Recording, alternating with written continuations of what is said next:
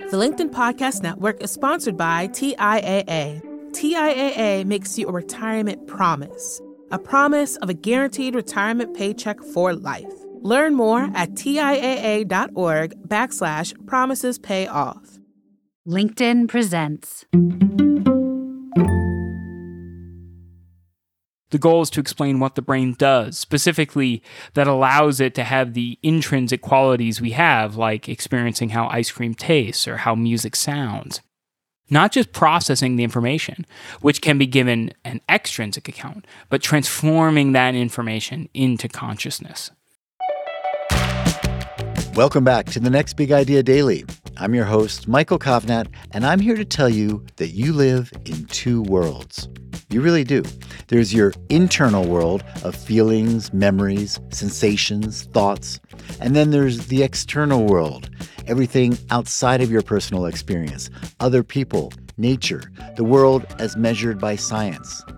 These worlds are different. They really are. They play by different rules. And reconciling them is key to trying to solve the riddle of consciousness.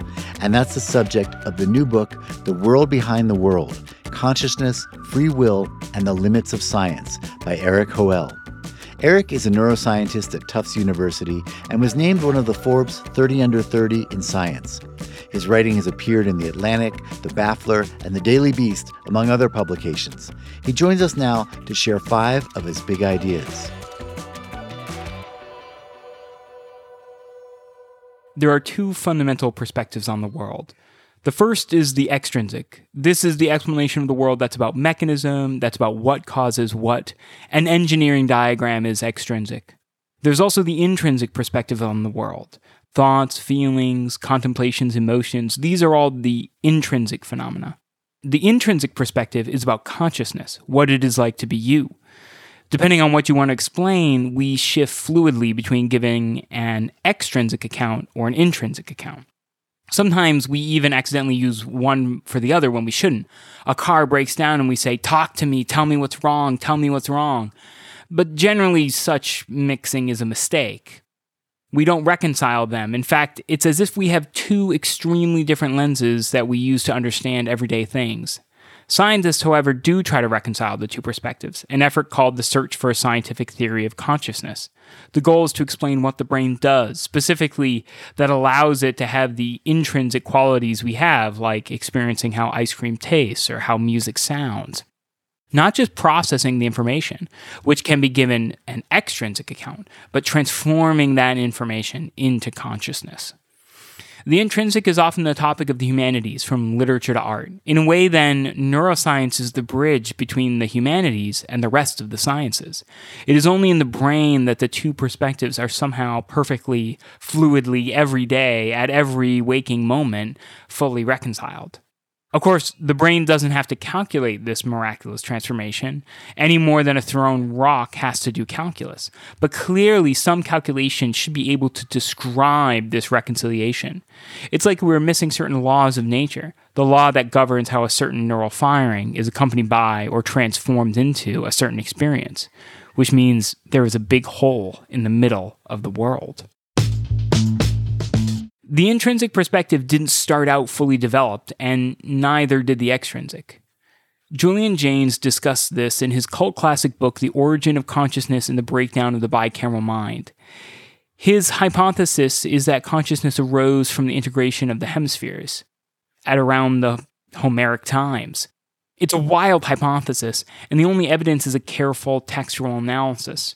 While I think the support for consciousness arising in the Homeric era is very low, there's an almost as interesting alternative hypothesis that our descriptions of minds has grown increasingly detailed and complex over time, just as our descriptions of the extrinsic universe has. One could go over the evidence for this forever, but I think it's most salient to take a single example, essentially the same story told over and over throughout the ages. Let's start with the story of the shipwrecked sailor, which is a tale from ancient Egypt, and which we still have some copies of. It's about a shipwreck on an island that contains a monstrous snake. Here's from a translation.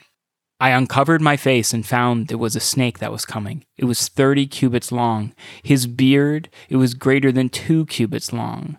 His body was overlaid with gold, and he was bent up in front. He opened his mouth to me while I was on my belly in his presence. He said to me, Who has brought you, commoner? Who brought you to this island and the sea whose sides are in the water? The story of the shipwrecked sailor basically gets retold throughout the millennia. So many aspects of it are in later tales, like the run in with a monster on a strange island. Those crop up in the Odyssey. Uh, Odysseus and his men famously wander into the cave of a dangerous Cyclops. But in the Odyssey, at least some of the men's intrinsic perspective is actually noted and told. Quote, but when he had busily performed his task, then he rekindled the fire and caught sight of us and asked, Strangers, who are ye?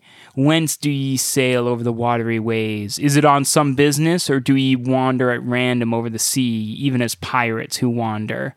So he spoke, and in our breasts our spirit was broken for terror of his deep voice and monstrous self. Yet even so I made answer and spoke to him. And now let's look at the same encounter between a man and a beast, but this time in Ulysses by James Joyce, which is, of course, a heavily modernized retelling of the Odyssey. What follows is sometimes called the Cyclops part of Ulysses, with a pub being like the cave, and it's also guarded by a monster, except this time it's a dog, and owned by a Cyclops, except this time it's just a huge guy with an eye patch. Quote, so we turned into Barney Kiernan's, and there, sure enough, was the citizen, Cyclops, up in the corner, having a great confab with himself and that bloody, mangy mongrel Garryowen, and he waiting for the, what the sky would drop in the way of drink. There he is, says I. The bloody mongrel let out a grouse out of him that would give you the creeps be a corporal work of mercy if someone would take the life of that bloody dog. I'm told for a fact he ate a good part of the breeches off a constabulary man in Santry that came round one time with a blue paper about a license. That's the development of the intrinsic perspective. From what is a flat and unemotional reaction to a legitimate monster, a huge snake, to describing every speck of thought in reaction to a common dog. Reconciliating the two perspectives requires a science of consciousness. In the modern age, the two perspectives on the world are highly developed. We can talk about minds with ease, we can talk about atoms with ease. But the perspectives are extremely different. So, how do we reconcile them? That's the job of what's called the search for a scientific theory of consciousness. It was originally pioneered by two titans of science, Francis Crick and Gerald Edelman both of whom won the Nobel Prize for different reasons. They both fixated on consciousness as one of the last big unanswered questions in science. How does the brain generate experiences, sensations, thoughts? Well, this may seem the obvious goal of neuroscience. For a long time, consciousness was verboten in science. It was worried that if the intrinsic perspective was allowed in, uh, this might shatter the extrinsic one that science is based on. However, the good thing about winning a Nobel Prize is that you can do whatever you want. So both men did, and through their efforts, they established the subfield of neuroscience that studies consciousness. Their approaches were different. Francis Crick, co discoverer of the structure of DNA, took a more conservative approach and began the search for what he called the neural correlates of consciousness. The idea was just to examine the brain and look for correlations between neural activity and experiences, and that a theory would follow empirical work. Comparatively, Edelman wanted a big theoretical leap forward, and then to support that with empirical work. Two houses of research, if you will, one for Crick, the other for Edelman. And while both have shown promise, ultimately, as it stands, there is no final conclusion. There is no well supported theory of consciousness. But thanks to them, we have some guesses, some theories, and a growing scientific field. The scientific worldview doesn't necessarily entail you don't have free will. By the way, such arguments actually affect people's behavior. Studies have shown that a belief in free will is associated with healthy psychological profiles, like being unlikely to be depressed and so on. Usually, free will denial is given a form of something like this quote, since you are made up of physical atoms and your atoms are following the laws of physics, and they're the ones that cause everything you do, you yourself don't cause anything.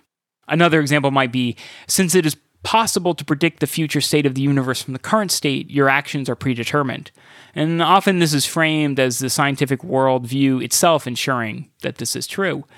But uh, these arguments have not reckoned with some of the major scientific changes in our understanding of the world just in the last few decades. And combine these changes to our understanding do give us something that arguably looks a lot like a scientific argument for free will. First, there's been the development of chaos theory and the study of what's called computational irreducibility.